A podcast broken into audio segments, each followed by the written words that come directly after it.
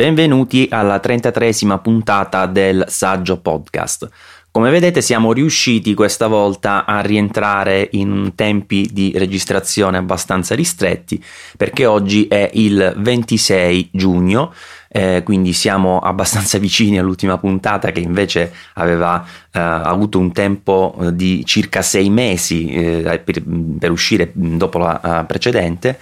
e, ehm, e siamo in diretta uh, per parlarvi anche del fatto che oggi è una giornata importante in quanto è quella della, dell'arrivo dell'Apple Watch in Italia, vero Luca? Sì, è data importante che molti attendevano con trepidazione. Finalmente è disponibile anche da noi, è stato disponibile online fin dalle 7 di mattina con il ritiro nello store, con spedizione e anche addirittura con l'acquisto direttamente in negozio, che onestamente non mi aspettavo. Sì, infatti anch'io pensavo che non ci sarebbe stato. Comunque, ehm, in linea di principio, forse era prevedibile per il fatto che eh, ultimamente era stato possibile anche acquistarlo in store nei negozi della prima tornata, diciamo quelli dove eh, anche in, nella prima fase non era possibile eh, fare l'acquisto direttamente in negozio. Quindi hanno poi pensato, arrivando in Italia e, e negli altri paesi che se non erro sono Messico, Singapore, Sud Corea, Spagna, Svizzera e, e Taiwan, ehm, di eh, passare direttamente anche a, alla modalità di acquisto in negozio, anche se mi hanno detto che la disponibilità era proprio minima, quindi c'erano pochissimi modelli pronti per essere acquistati e la maggior parte erano destinati a chi aveva fatto l'acquisto online e richiesto il pick up poi in store. Sì, eh, era prevedibile insomma con le difficoltà di approvvigionamento che ci sono state anche eh, nello Stato principe, cioè negli Stati Uniti, ma anche nelle altre nazioni della prima tornata, sarebbe stato strano ecco, avere una disponibilità elevata eh, qui da noi. Tra l'altro ho fatto caso di recente, cioè oggi, che eh, in, um, nel, nella seconda tornata di paesi non sono presenti paesi ricchi, insomma, come eh, la Svezia, l'Olanda, insomma, paesi che mi sarei aspettato di ri- veder ricevere l'Apple Watch più o meno insieme a noi. In realtà loro arriveranno in una ulteriore tornata, se non sbaglio, il 17 luglio, quindi altre tre settimane buone anche per loro. Sì, devo dire che non si capisce certe volte la logica con cui decidono uh, l'arrivo nei vari mercati, perché comunque noi ormai chiaramente siamo stati declassati dopo una volta, forse mi sembra soltanto in cui eravamo entrati nella prima tornata, probabilmente con iPhone 4S, vado a memoria, non sono sicurissimo.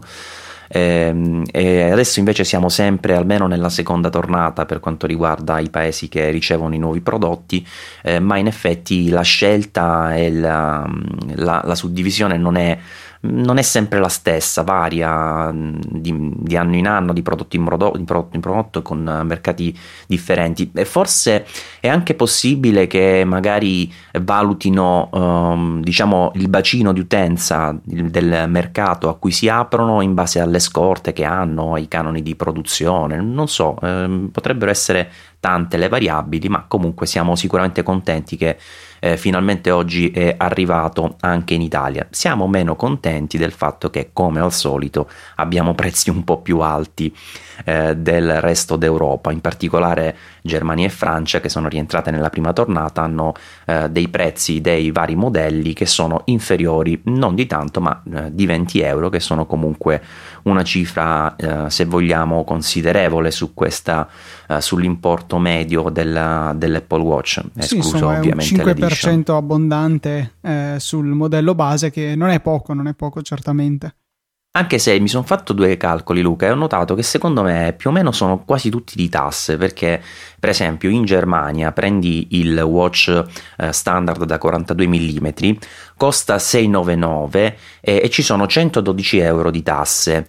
Eh, da noi costa um, invece 719, quindi le 20 euro in più, ma ci sono 130 euro di tasse. Se vai a vedere ci sono praticamente 18 euro in più grazie alla nostra IVA, eh, che sono più o meno le 20 che poi ti fanno pagare eh, di, di, listino. Quindi, Senza contare che poi noi abbiamo ah. i simpatici balzelli SIAE, come ci ricordano anche dalla chat, eh, che contribuiscono ulteriormente ad aumentare il prezzo di qualunque cosa abbia un circuito elettronico al suo interno praticamente.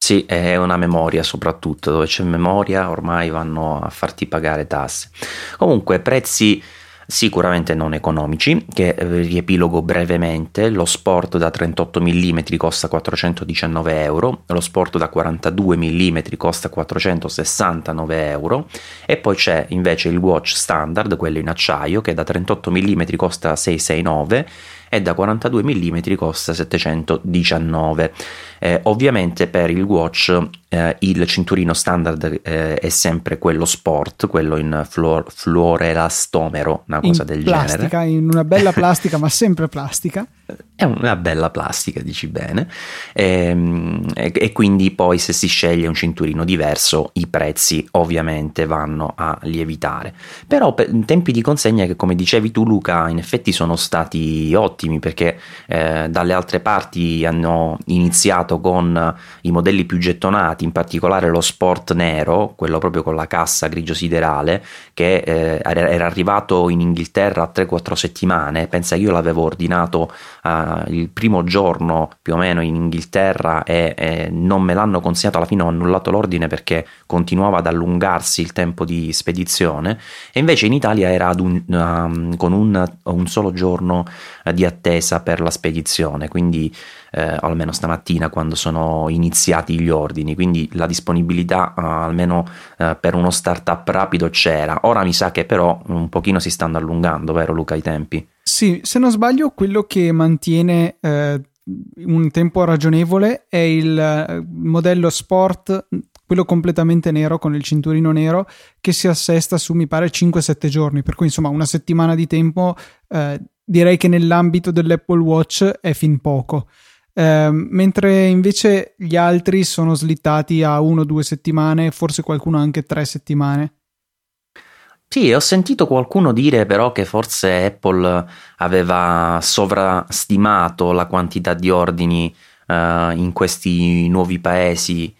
eh, tra cui appunto l'Italia, ehm, in virtù del fatto che eh, la prima fase comunque è stata, ehm, eh, la prima fase di ordini è stata evasa con tempi di consegna molto rapidi, però secondo me insomma ci sta, anzi il fatto vuol dire che si era ben preparata piuttosto che ehm, gli ordini non siano stati eh, diciamo numerosi quanto potevano attendersi. Ah sì, ehm, probabilmente avranno Comunque, anche nella fase di produzione dedicata ai paesi della prima fascia, avranno messo da parte un po' di produzione per noi poveracci del secondo round. E al contempo, magari da noi la domanda è stata non così entusiasta, nel senso, in Italia sì, c'è una nutrita community di appassionati Apple, ma credo che non sia neanche vagamente paragonabile ai folli della Silicon Valley o comunque a, a quello che si può trovare oltreoceano in alcune zone. Eh, qui da noi magari siamo un po' di meno, ecco, così appassionati e dall'orologio in realtà io mi chiamo fuori, eh, per cui sono riusciti meglio a gestire la domanda. Sì, poi c'è da considerare che in linea di principio eh, lo smartwatch in generale come prodotto eh, in Italia attualmente ha dei numeri di, di vendite bassissime, cioè siamo nell'ordine di migliaia in tutta Italia, ovviamente considerando gli smartwatch con Android o il Pebble, questi qua. Eh, quindi è un mercato che è tutto ancora da creare se vogliamo e mm, Apple avrà l'onere di riuscire a farlo con uh, l'Apple Watch perché altrimenti anche questo eh, finirà un po' come gli altri smartwatch uh, ad, avere vendite davvero minime. Ma io credo che Apple da, dalla sua abbia questo forte impatto anche mediatico che potrebbe portarla a, ad ottenere, non dico un successo di vendite, ma comunque ad, un, ad ottenere un prodotto che eh, vada egregiamente ad affiancarsi alla linea attuale di iPhone, iPad e via dicendo. Tanto ormai l'iPod è uscito fuori, questo potrebbe Morto. essere sì, l'iPod non pervenuto ormai, però questo potrebbe essere un, un, un nuovo dispositivo che si, inte- si, integra nell'ecosistema Apple e secondo me ha, non dico numeri, non avrà numeri eccezionali, ma comunque eh, andrà a completare questo ecosistema di cui parlavo in maniera abbastanza produttiva. Hai centrato perfettamente il punto, secondo me, una cosa che Apple ha sempre avuto in più di buona parte della concorrenza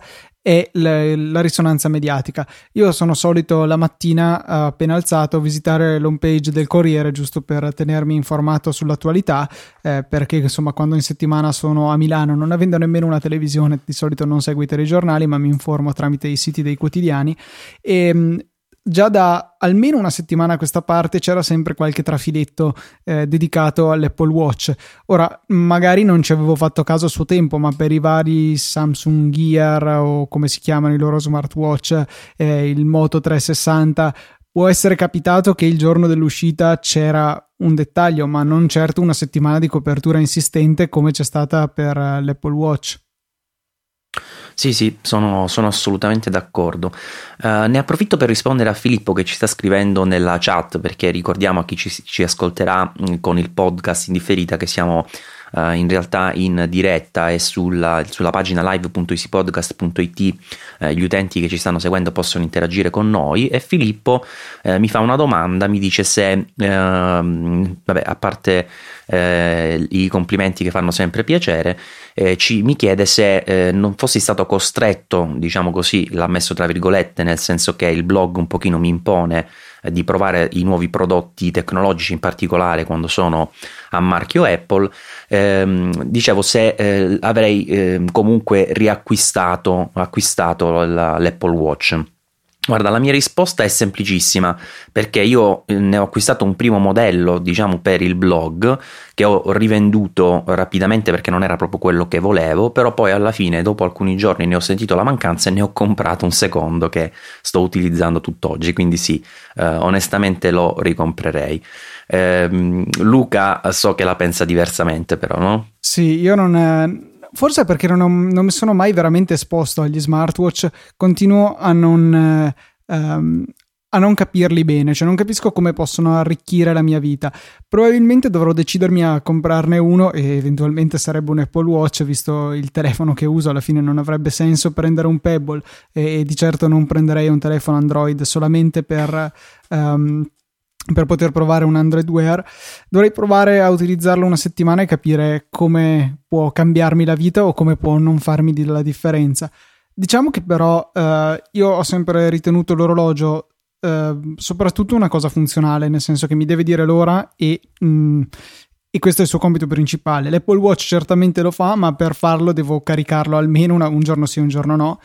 e poi c'è anche un fattore estetico che ho cominciato soprattutto negli ultimi mesi a valutare e che insomma l'Apple Watch mi, non mi soddisfa ecco al 100% come estetica. Cioè se magari tutti i giorni nella vita normale lo terrei al polso però se devo uscire la sera per dire metterei un orologio classico. Per cui già questa distinzione tra ehm, tra l'orologio smart per la vita di tutti i giorni e il doverlo cambiare se voglio vestirmi un po' meglio, mettiamola così, mi fa storcere il naso. Mi piace l'idea di avere più un orologio che vada bene per tutte le occasioni. Aggiunto appunto a, come dicevo prima, allo scetticismo riguardo all'effettiva utilità delle funzioni che mi offre. Mi interesserebbe molto invece dal punto di vista fitness, quello sì mi piacerebbe averlo eh, per le sue capacità di tracciare le attività fisiche. Whisky in the Jar propone una colletta per Luca. no, non voglio fare così il barbone, ma io non rifiuterei i soldi, ecco, sicuramente. Guarda, per assurdo, uh, la parte fitness è quella che io considero meno rilevante. Mm, ti dico perché, non tanto per una questione mia, nel senso che effettivamente non faccio molta attività fisica, mio malgrado, eh, ma perché alla fine ti offre meno di quello che può fare un dispositivo specifico. Già il fatto di non avere il GPS eh, di per sé è una limitazione attenzione se vuoi fare, eh, vuoi tracciare in maniera completa veramente la tua attività. Eh, una volta che ti porti dietro l'iPhone, alla fine eh, non hai praticamente nessun vantaggio ad avere anche l'Apple Watch. Quindi, Beh, tranne lato il fitness, cardiaco, che effettivamente ah, è una grossa differenza. Sì. Quello sì, quello sì, sono d'accordo. Però ecco, lato fitness non vedo questa grande utilità. Uh, non uh, arriverei a dire che è un prodotto fondamentale, questo ovviamente va ribadito, eh, però il fatto che io lo abbia riacquistato è, ehm, deriva dal, da una semplice constatazione, cioè nell'utilizzo di tutti i giorni effettivamente ne ho trovato una certa utilità. Eh, io penso che dipenda moltissimo dall'utilizzo che si fa dello smartphone, nel senso che eh, se mh, tu eh, mediamente in una giornata sullo smartphone ricevi 5-6 notifiche, eh, qualsiasi applicazione sia a mandartele, ovviamente l'Apple Watch ti serve mh, a meno che zero. Eh, io ne ricevo almeno un centinaio al giorno di notifiche, eh, non per esagerare, probabilmente anche un numero basso, cioè ne ricevo davvero tante per le varie applicazioni, contatti, messaggistiche, eccetera, eccetera. E, ehm, il fatto di non dover star sempre a prendere il telefono o certe volte avere eh, la, la foga di controllarlo per dire chissà che non mi sia arrivato un messaggio o qualcosa, eh, onestamente lo trovo un bel vantaggio nella vita di tutti i giorni perché appoggio il telefono mm, sulla scrivania, uh, sul divano, sul comodino dove capita, eh, avendo l'Apple Watch al polso so che se mi arriva una notifica non la perdo, anche una telefonata, anche se ho il telefono in silenzioso non la perdo, insomma io onestamente l'utilità uh, nella vita di tutti i giorni l'ho trovata e sono però un po' d'accordo, Luca, con quello che dicevi tu riguardo uh, l'estetica proprio del prodotto, nel senso che onestamente rispetto agli orologi tradizionali uh, questo Apple Watch mi dice molto molto meno. Ehm, infatti, oggi che sono stati aperti gli ordini anche in Italia, io, mh, mm, come dicevo prima, ho un modello watch acciaio con cinturino sport nero. Eh, ho comprato stamattina il loop milanese proprio perché voglio vedere se nel complesso con un cinturino d'acciaio riesce ad avere un look un pochino più Uh, non dico elegante perché comunque è sempre un form factor rettangolare che è un po' particolare, però uh, un pochino più distinto, va, um, qualcosa di meno, meno sportivo rispetto al, al look che vedo avere in questo momento con il cinturino sport. Quindi voglio vedere poi se con eh, il loop milanese cambierà un pochino l'estetica. Cinturino che costa, se non erro, 169 euro, che non è poco, però essendo acciaio, essendo un cinturino con un design assolutamente originale anche nella chiusura, alla fine ho pensato che ci stavano tutte. Sì, eh, cioè bisogna veramente provare a, a, vederlo diversamente, appunto dotandolo di un cinturino elegante per poter capire eh, la parte estetica, la parte modaiola, se vogliamo, di Apple Watch. Rimane comunque un design piuttosto mh, mm, non dico sgraziato, però un po' tozzo dell'orologio. Per quanto credo che sia il caso di ribadirlo ancora una volta per chi tra i nostri ascoltatori non l'avesse ancora visto dal vivo, è molto più sottile di quello che appare in foto. In foto sembra veramente un barilotto, mentre invece visto dal vivo e soprattutto eh, indossato sul polso eh, non è né più né meno che un orologio da uomo non compatto, ecco. Per cui da, da, quel punto di vista nessun problema. Certo è che insomma fa sempre strano secondo me vedere un orologio quadrato, ecco. Non che non esistano di orologi classici quadrati, assolutamente ce ne sono per tutti i gusti, però rimane sempre un po' distante dall'immagine classica che abbiamo magari dell'orologio eh, elegante, ma anche boh, dell'orologio in generale, secondo me. Sì, sì, non vuole essere sicuramente un orologio eh, tradizionale, non, non, si nasconde diciamo dietro questo look come fa invece magari il Moto 360 e questo se vogliamo è un aspetto con um, duplici ricadute perché eh, è vero che è, un, è, una cosa negativa perché eh, il Moto 360 ad esempio arrivando dall'utilizzo di orologi tradizionali appena tu lo vedi eh, rientra in quei canoni stilistici che hai in mente ed è facile che ti possa piacere. Infatti io tra gli smartwatch Android che ho provato eh, il Moto 360 è proprio quello che onestamente ho gradito di più eh, come design eh, di contro però il fatto di avere mm, questa estetica un po', un po' alla Apple se vogliamo, cioè che se ne frega dei canoni dell'orologio e tira fuori un prodotto che abbia un senso, quindi questa forma che è rettangolare proprio perché sfrutta ogni pixel del display per farti vedere informazioni con eh, le watch face piuttosto che nella navigazione dei contenuti delle app e via dicendo, eh, ha il suo, il suo perché, insomma. È,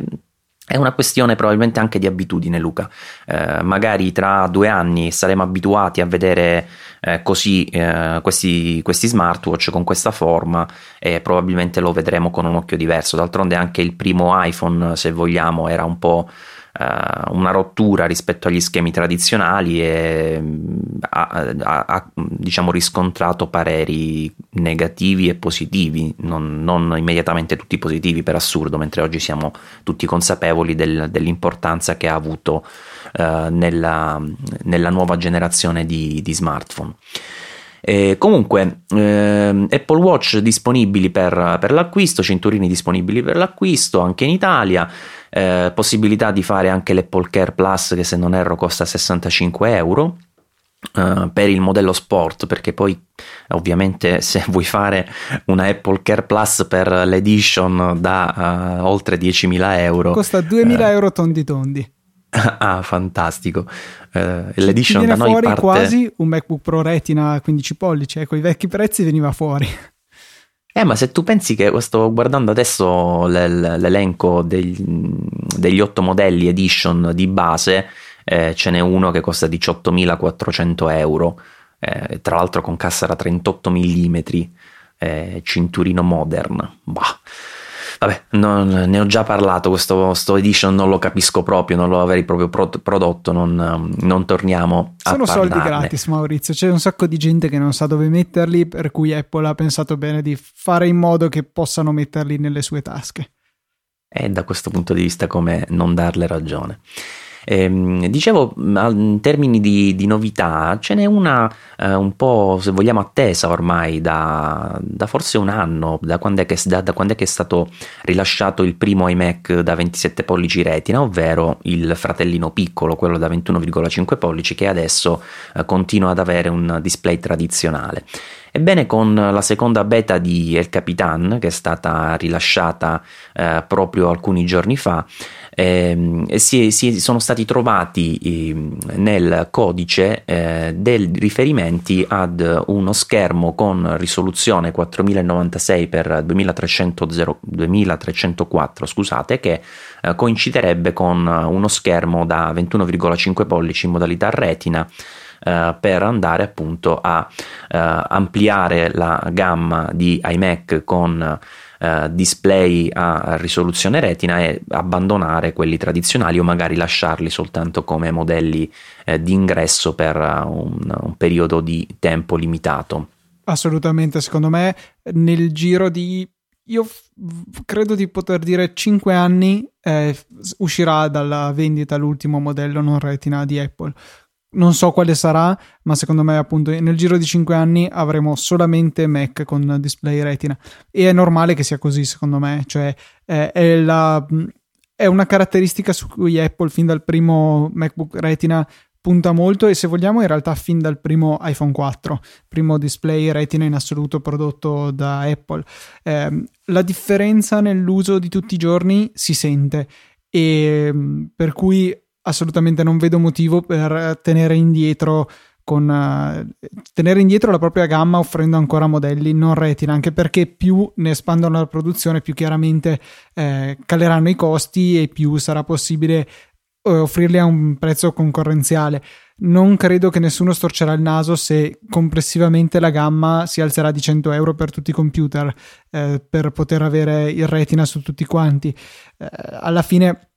c'è comunque una simpatica progressione all'aumento dei prezzi che è dovuta a, al cambio euro-dollaro ultimamente, ma eh, in assoluto insomma non, non, vedo perché, cioè chi vorrebbe veramente risparmiare quei 100 euro per, uh, su comunque macchine da migliaia di euro che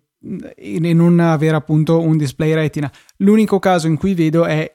per esempio il mio, in cui lo uso sempre con eh, uno schermo esterno che al momento non è retina, ma è solo questione di tempo prima che avremo dei magari 27 pollici retina che sostituiranno l'attuale Thunderbolt display e ci permettano quindi di avere una macchina eh, retina anche con display esterno. Insomma, le potenze di GPU e CPU stanno salendo sempre più. Io trovo un ottimo uso di questa potenza eh, pilotare degli schermi retina. Sì, ormai la, la, direzione è quella, anche il MacBook Air ormai sarà sostituito da, dal MacBook eh, nel momento in cui si riuscirà a produrlo con prezzi un pochino più com- competitivi e potenzialmente anche ehm, maggiore eh, capacità delle, delle nuove CPU, eh, quindi gli Air saranno destinati ad uscire di gamma come gli attuali iMac non retina e alla fine tutta la gamma avrà i nuovi display. Una sola eh, curiosità riguardo a questo dimmi. nuovo 21 pollici che um, andrà a cambiare la risoluzione effettiva del pannello, nel senso la, la, risoluzione virtuale che ci troviamo lavorando in OS X, perché mentre il 27 pollici ha fatto un esatto raddoppio di entrambe le dimensioni in modo da mantenere gli stessi 1440p virtuali, diciamo, eh, il 21 pollice e mezzo si sposterà dalla risoluzione attuale, che è un banale Full HD, che è 1920x1080, per passare a una risoluzione virtuale di 2048x1152, quindi un leggero aumento anche dell'area disponibile sullo schermo. Sì, non sono però sicurissimo che andrà così, però Luca, sai perché? Eh, il MacBook 12 pollici, quello Sapevo quindi, che l'avresti eh... tirato fuori, speravo non te ne accorgessi. Vabbè, allora puoi dirlo tu, dai, no, se no, non no, sembra no, che ti correggo. no, è il primo Mac che ha lo schermo retina dove in realtà la risoluzione base della, della scrivania, diciamo, quindi quella percepita dall'utente a prescindere dalla moltiplicazione degli elementi grafici, grafici per ottenere la qualità retina, eh, non è più effettivamente un intero, una, una um, eh, una divisione intera della eh, risoluzione del pannello per due, ma è eh, una differenza, cioè è leggermente più piccola rispetto alla divisione naturale per due, quindi per la prima volta Apple ha portato in campo questa possibilità perché evidentemente queste scrivanie virtuali con il rendering poi effettuato prima di arrivare sullo schermo sta funzionando bene e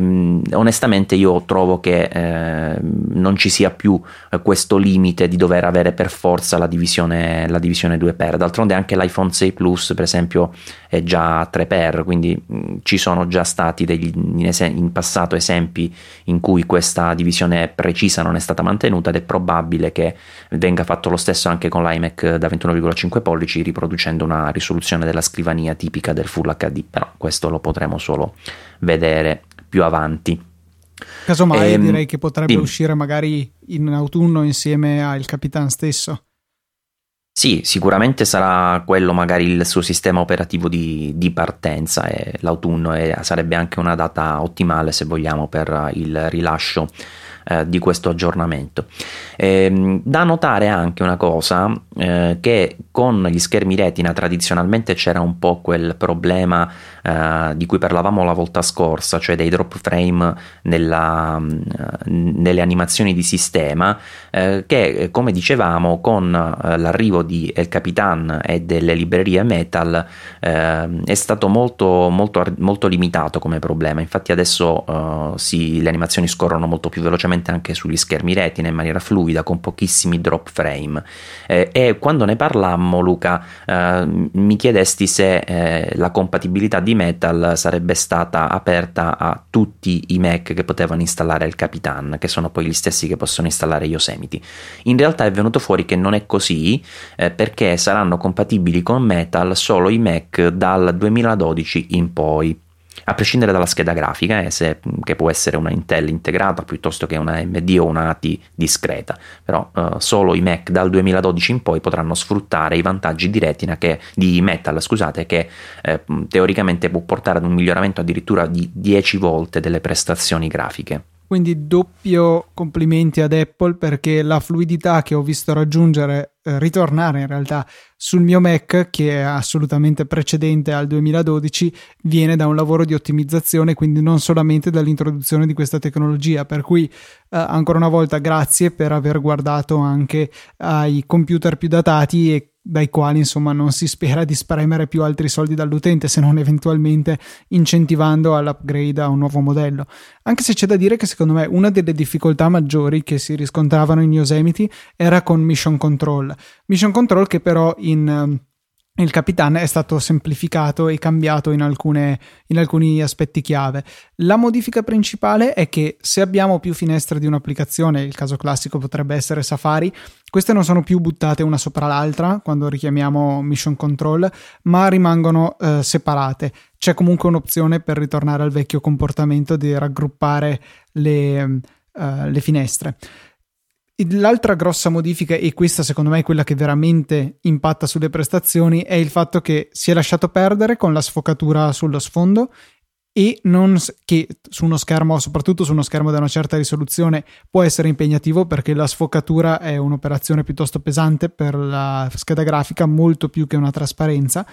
E ehm, l'altra cosa che è stata cambiata è che di default, se richiamiamo Mission Control, ad esempio tramite la shortcut sul trackpad, questo non mostra più il, tutti i mini desktop degli altri ambienti di lavoro che abbiamo aperti. Vengono caricati solamente andando manualmente con il mouse nella zona superiore dello schermo. E la cosa buffa è che effettivamente questa operazione noto che è un po' più pesante perché io sono solito avere nel mio Mac l'angolo in alto a destra che richiama Mission Control e Noto una differenza di prestazioni soprattutto con lo schermo da 27 pollici collegato al Mac. Eh, se richiamo Mission Control tramite la tastiera o il trackpad, quindi senza rivelare i desktopini piccoli in alto, oppure se ci vado col mouse in alto a destra che chiaramente essendo nella parte alta dello schermo mi mostra subito i, le miniature e c'è una certa differenza secondo me di fluidità dell'operazione se eseguita in questi due modi. Eh, questa non è stata semplice da spiegare, però te la sei cavata bene, dai Luca, sì, onestamente. hai avuto paura anche vivo. tu mentre, mentre in, hai iniziato a spiegare la cosa, avevo capito dove volevi andare a parare, ho pensato che qui non esce più Luca, invece l'hai spiegata abbastanza chiaramente. Comunque, a parte questo, di novità ce n'è anche un'altra, non so se l'hai notata, ma nel Capitan l'animazione molto noiosa per mandare le applicazioni in full screen adesso è rapidissima, ma non oh. soltanto in termini di prestazioni, ma proprio l'animazione stessa è stata velocizzata eh, nel passaggio dalla finestra piccola alla finestra grande e quindi avviene in un, in un istante, non c'è più quella, uh, quella, specie di effetto moviola che avevamo fino, fino, a Yosemite nel mandare le applicazioni in full screen. Questo è un altro grande cambiamento. Assolutamente la benvenuta, perché anche se fosse stata perfettamente fluida, sempre costantemente a sopra i 60 fotogrammi al secondo, comunque dava l'idea di un'esperienza d'uso lenta e macchinosa, perché non c'è veramente ragione di farti vedere questa finestra che si stira con calma per occupare lo schermo. Cioè il computer non è stanco a fare quell'operazione lì, per cui può benissimo farla in fretta. E io come utente non ho bisogno di così tanto tempo per capire che perché ho premuto quel pulsantino lì, ora la finestra mi invade l'intero schermo. Molto meglio vederla espandere rapidamente, tanto mi sembra comunque decisamente chiaro cosa sta succedendo. Sì, sì, infatti, è un miglioramento magari secondario, ma che era opportuno fare. Eh, mi fa notare Leonardo Bianchin che nel, nel, tweet prima che ho lanciato ho scritto siamo in diritta con la 33esima puntata del saggio podcast invece che in diretta, vabbè, lasciamo stare. Eh, allora, tra le novità eh, che ha lanciato Apple lato software negli ultimi anni c'è sicuramente HealthKit che contiene tutti quegli strumenti necessari per monitorare i dati sulla salute con anche le varie applicazioni di terze parti, piuttosto che anche dispositivi via Bluetooth come quelli che calcolano la pressione, eccetera, eccetera. E, ehm, e diciamo che questo sta crescendo lentamente, ma sta crescendo. È stato aggiunto anche di recente, eh, Luca, aiutami, Research Kit, giusto? Sì. Quello, quello strumento, forse vuoi aggiungere qualcosa tu su questo? Ma eh, è uno strumento che è principalmente indirizzato verso la ricerca medica, anche se il nome research può essere magari eh, più generico del singolo ambito medico, ad ogni modo serve per permettere ai ricercatori di ottenere risposte da pazienti in tutto il mondo. Perché leggevo, e forse ne avevano parlato anche nel keynote in cui l'avevano introdotto, che una delle grossissime difficoltà della ricerca medica è riuscire ad avere un campione di gente che risponda alle domande che i ricercatori si pongono eh, negli ambiti più disparati. Spesso sono domande eh, alle quali è possibile rispondere senza avere conoscenze mediche, magari riguardano le abitudini della singola persona, e riuscire a raggiungere un campione significativo, pur addirittura in certi casi offrendo dei soldi in cambio della risposta, era molto difficile. Mentre invece tramite ResearchKit, appunto, e questo, tutto questo sistema delle app dedicate al, a fare queste domande, era possibile ottenere una mole di dati prima impensabile. E mm, quindi un forte impegno di Apple anche per il sociale cioè noi siamo sempre lì a guardare come Apple sia attenta a massimizzare i suoi guadagni vero ma diciamo che da un certo punto di vista e possiamo vederla in maniera cinica sempre per attirare attenzione su di sé ma non credo che sia questo il caso è riuscita a veramente a fare qualcosa di profondamente utile per l'umanità alla fine perché la ricerca medica alla fine in una maniera o nell'altra riguarda tutti noi Assolutamente sì, eh, leggevo che i risultati eh, già in questa prima fase sono stati molto positivi perché eh, alcuni istituti di ricerca hanno raggiunto dei numeri già molto importanti a pochissimi giorni dalla, dal lancio di ResearchKit, eh, numeri che invece con i metodi tradizionali eh, non riuscivano ad ottenere neanche dopo anni di ehm, corte, se vogliamo, a utenti che dovevano condividerli. Questo forse in parte è dovuto anche alla semplicità con cui oggi noi eh, siamo un po' abituati a condividere parte delle nostre informazioni personali e questo è un aspetto che un po', eh, se vogliamo, mi dispiace, però ne vedo il lato positivo, come dicevi tu, anche eh, se vogliamo ingrandendo la sfera di, di interesse anche per tutta l'umanità eh, eh, in termini proprio di ricerca medica. Comunque sono partito, scusate, da così lontano per arrivare ad un'altra novità eh, di Apple di quest'ultimo periodo che si chiama HomeKit, che eh, molto similmente a, ad HealthKit eh, richiama quello che eh, è il suo settore di interesse nel nome, quindi la casa.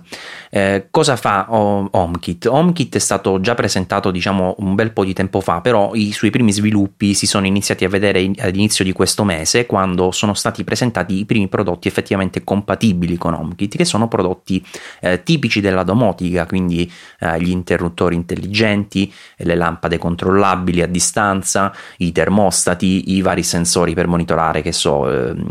la qualità dell'aria, eh, i rilevatori di fumo, la temperatura, l'umidità, eccetera, eccetera, eccetera. Tutte queste cose oggi eh, potranno essere prodotte ed integrate all'interno di questo HomeKit che ha realizzato Apple e quindi controllabili direttamente eh, dallo smartphone. Ma non solo perché eh, se abbiamo una Apple TV di terza generazione e probabilmente questo eh,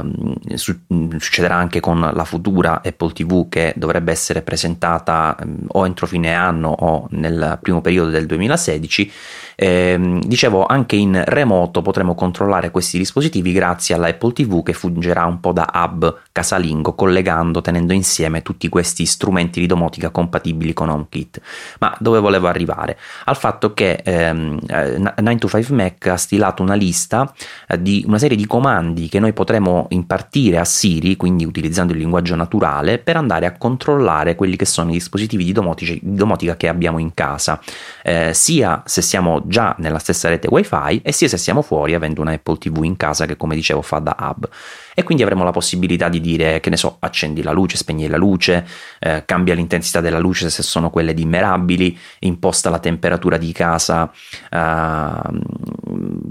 ad una determinata eh, temperatura, scusate la ripetizione, mi sono impelagato mentre leggevo un'altra, un'altra, un altro comando che era quello simpatico di accendere la macchina del caffè, la stavo leggendo però poi ho pensato beh in Italia questo probabilmente è poco utile perché in effetti eh, siamo tutti quanti abituati o con la moca o con quell'espresso, quindi non è importante accendere la macchina in anticipo. Comunque eh, ci sono insomma tutta una serie di opzioni, di eh, comandi che possiamo impartire per andare a uh, modificare quella che è l'ambiente di casa anche se siamo fuori casa. È una, diciamo, una deriva che se vogliamo ha delle radici molto lontane perché si parla di domotica probabilmente forse dagli anni 80 Luca che ne dici cioè, non è una cosa nuova se vogliamo No, assolutamente. Eh, mi era capitato di parlarne con eh, il mio elettricista perché avevamo fatto dei lavori in casa e appunto c'era stato l'elettricista in giro e mi raccontava di impianti che lui o altri suoi colleghi hanno installato negli anni che eh, proponevano di fare delle cose anche molto avanzate, ma erano soggetti a molti difetti e mm, in particolare di un poveraccio che si era ritrovato con uh, il sistema completamente bloccato e ha dovuto andare in albergo perché non gli apriva la porta al suo avanzatissimo sistema e, e, ovviamente gli elettricisti non lavoravano più perché era tipo mezzanotte, una cosa del genere. Ma al di là di, questo, di questa parentesi, secondo me quello che veramente permetterà adesso alla domotica di espandersi è la possibilità di introdurre tutta una serie di apparecchi che almeno presi singolarmente hanno un costo accessibile. Eh, ad esempio i classici Belkin Weibo ne utilizzo uno anch'io che fanno una funzione semplicissima accendi e spegni. È un interruttore telecomandato che però inserito in un contesto più ampio di un'intera casa controllata da un hub intelligente che sia esso l'Apple TV o magari qualche altro aggeggio e connesso a internet, quindi sempre accessibile dal nostro smartphone, magari addirittura appunto con l'integrazione con Siri, che è un plus secondo me da non sottovalutare, eh, finalmente la domotica potrà espandersi, perché magari invece che investire migliaia e migliaia di euro in fase di costruzione di casa o di ristrutturazione, potrò magari spendere 50 euro qua, 200 euro là, quando ho tempo, quando ho dei soldi, tra virgolette, che mi avanzano e potrò sempre di più rendere la mia casa integrata. E poi c'è un comando che mi ha eh, mi ha colpito, mi ha suscitato interesse, è imposta la scena cena, che può, può, voler dire mille cose, ma sicuramente prevede il far funzionare insieme più dispositivi. Ad esempio, la luce dello studio si spegne, si accendono le luci della cucina, eh, non lo so, magari mi accende la musica in cucina oppure accende la televisione, eh, regola diversamente la climatizzazione della casa. Quindi con un solo comando ho comandato mille prodotti di marche diverse e che però lavorano in sinergia per offrire un'esperienza più completa. Sì, sì, io credo che il vantaggio di Apple in questo caso sarà quello proprio di riuscire a mettere insieme tutti questi oggettini, se vogliamo, questi che ultimamente eh, tendiamo a chiamare Internet of Things, no? eh, oggettini che piano piano stanno prendendo eh, parte nella nostra vita, anche perché, come dicevi tu giustamente, a differenza della, di quelli classici di domotica hanno dei prezzi abbastanza contenuti e quindi ti puoi prendere una, una webcam con eh, controllo remoto magari per 100 euro ed è una spesa che puoi tranquillamente fare, poi il giorno dopo altri 100 euro ti compri eh, tutti i LED di casa, alla fine piano piano riesci a crearti degli ambienti abbastanza eh, controllabili eh, dallo smartphone e se Apple riuscirà ad imporre questo sistema per la prima volta si avrà anche uh, un modo unico e univoco per dialogare che renderà più semplice di molto la vita agli utenti. E la differenza è anche quella perché fin, quando, fin tanto che la domotica rimane destinata ad una branca di eletti eh, che hanno l'elettricista amico che è in gamba in questo settore, riesce a predisporre in casa tutta una serie di cose, allora resterà comunque un mercato molto di nicchia. Uh, se invece si riesce piano piano a mettere insieme oggetti di, di utilizzo comune con costi a, assolutamente abbordabili, eccetera, eccetera, e poi controllabili con la semplicità dello smartphone che abbiamo sempre in tasca, allora la domotica potrà finalmente diventare qualcosa qualcosa di eh, diffuso, distribuito, semplice da approcciare. Sì, assolutamente, cioè l'integrazione si rivela fondamentale in questo ambito e stiamo a vedere, non c'è altro che aspettare che più prodotti si lancino sul mercato. A proposito di integrazione, l'altro giorno mi sono interrogato su quella che eh, Mark Zuckerberg può avere in mente per WhatsApp, perché si sono comprati questa bella piattaforma di messaggistica che praticamente in Occidente la fa da padrona, anche se leggevo che non è così dappertutto, perché per esempio in America pare che Messenger sia più utilizzato e in Cina e vari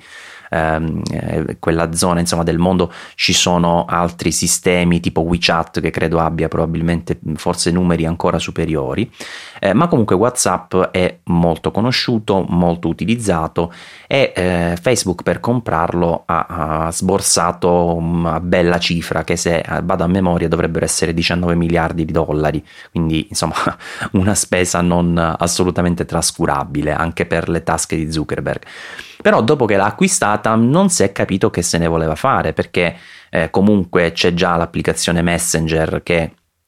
è un po' un clone se vogliamo perché una volta avuto l'account di Facebook ti consente di fare della semplice messaggistica di scambiare eh, immagini piuttosto che video contenuti eccetera eccetera tramite eh, un'applicazione dedicata così come fa Whatsapp eh, ma eh, Facebook a un certo punto dovrà anche portarlo a regime questo acquisto cioè dovrà dargli un senso quindi l'idea era quella che prima o poi le due piattaforme potessero convergere ma come farle convergere visto che WhatsApp è basata sul numero di telefono e Messenger è basata sulla, uh, sull'iscrizione al social network? Luca, una soluzione mi sa che l'ha trovata Facebook. Sì, perché, e qua faccio fatica a contenere l'entusiasmo, ehm, sembra che, anzi non sembra che, Ora Facebook Messenger consente l'accesso semplicemente con il numero di telefono e non più con un account Facebook che non è più necessario eh, per eh, appunto poter comunicare. Io spero che questo sia l'inizio di un processo di fusione tra i due, perché devo dire Facebook Messenger funziona veramente bene, è un'app per messaggistica completa e soprattutto è multipiattaforma. Io l'avrò detto miliardi di volte in miliardi di podcast diversi, non riesco a comprendere come possa WhatsApp tuttora nel 2015 funzionare solamente sul telefono e non venitemi a parlare della loro interfaccia web che al di là del fatto che non funzioni con iPhone, che d'accordo, per me è un problema, ma non è questo il punto, non è una vera interfaccia web se ha bisogno del telefono eh, connesso a internet per poter funzionare. WhatsApp non è multipiattaforma, o meglio, è multipiattaforma ma un dispositivo alla volta, ecco, non è multidispositivo, cosa che secondo me è inconcepibile. Da quando ho scoperto cosa vuol dire avere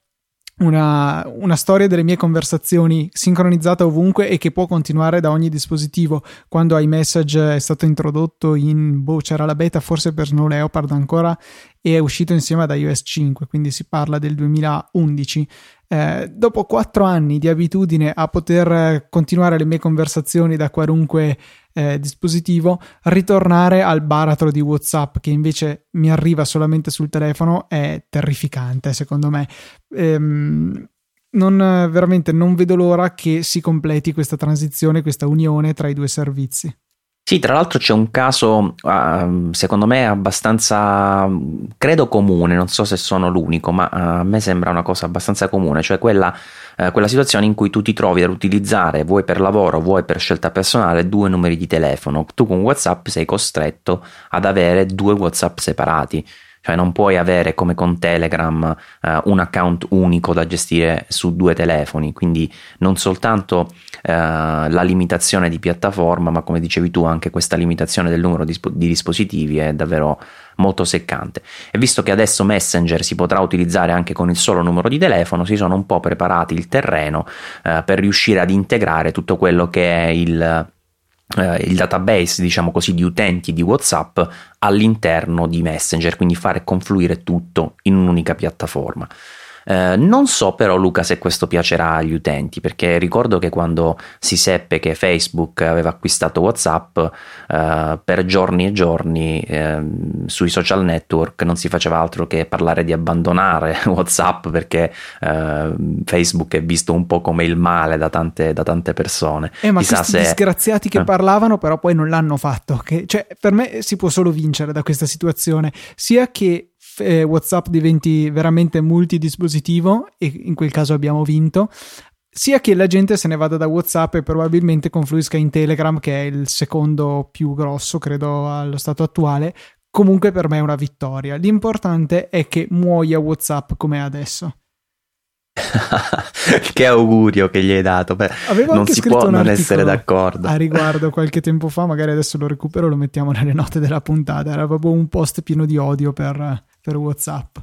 Sì, ma comunque il problema di, di, WhatsApp, o meglio, il suo vantaggio, e il problema è per noi, è che questo tipo di limitazioni eh, le avvertono solo gli utenti un pochino Uh, non dico mm, prosumer, però gli utenti un pochino più avanzati, perché se tu hai un solo telefono, non stai al computer o comunque sul computer non usi la messaggistica, uh, hai un solo uh, numero, una sola SIM, insomma, mm, hai, non hai neanche un tablet, insomma, ti trovi in una situazione in cui alla fine tutte le limitazioni che può avere WhatsApp non le vedi, non le senti. Eh, non, non hai questa esigenza di provare qualcosa di diverso, tant'è che io più volte ho provato a spingere